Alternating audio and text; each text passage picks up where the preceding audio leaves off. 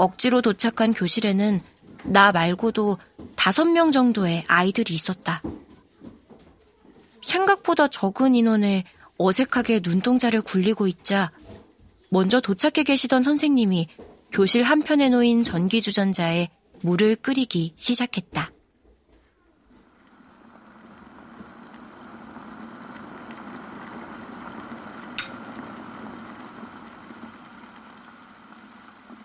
모두에게 일회용 컵에 차 한 잔씩을 나눠주신 선생님은 첫날이니만큼 곧바로 수업을 진행하지 않겠다고 했다. 대신 한 학기 동안 같이 보충 수업을 들을 친구들과 친해지는 시간을 가져보면 좋겠다는 말을 덧붙이셨다. 사람과 대화를 나누는 것보다 문제를 푸는 것이 훨씬 더 쉬웠던 나는 습관처럼 쿵쿵 뛰는 심장을 느꼈다.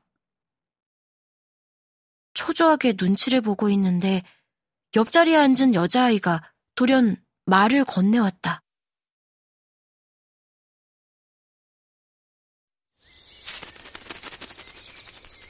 KBS 오디오북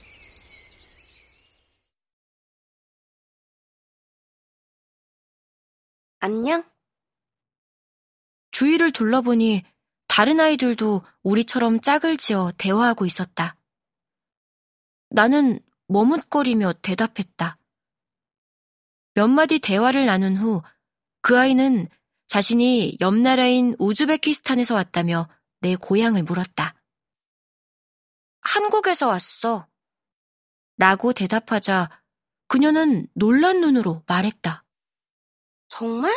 신기하다. 러시아어를 잘해서 몰랐어. 그 애는 다른 반이었고 러시아어를 전혀 알지 못하던 작년의 나를 모르고 있었다. 나 역시 얼떨떨한 얼굴로 그녀의 말을 곱씹었다. 나는 어쩌면 그동안 나 자신에게 편견을 가지고 있었는지 몰랐다. 나는 러시아어를 못하니까. 나는 멍청하니까. 그렇게 생각하며 먼저 사람들에게 다가가는 것을 두려워했다. 나중에 알게 된 사실이었지만 보충 수업반의 친구 중에는 나처럼 수학 성적이 나쁘지 않았던 아이들도 한둘 포함되어 있었다.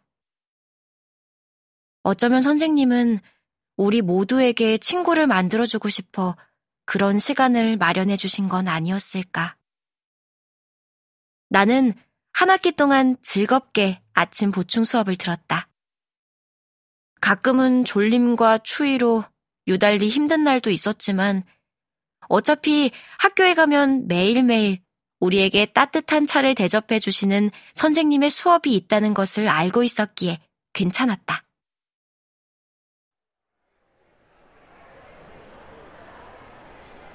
(6학년의) 졸업식 날이었다. 선생님들의 연설이 이어지고 수학 선생님 역시 단상에 올라가 목을 가다듬으셨다. 선생님의 입에서 흘러나온 건 내가 가장 듣고 싶지 않았던 말이었다. 선생님은 점점 나빠지는 건강 탓에 올해를 마지막으로 교직을 그만두게 되셨다고 했다. 이제야 선생님의 진심을 이해할 수 있는 나이가 되었는데, 앞으로 선생님의 수업을 듣지 못한다니, 충격받은 귀에는 선생님의 말씀이 웅웅 울리듯 들려왔다. 선생님이 단상에서 내려오시는 순간 나는 용기를 내 선생님에게 다가갔다. 나도 모르는 사이 눈물이 나오고 있었다. 나를 발견한 선생님은 말없이 팔을 벌리며 말을 건네셨다.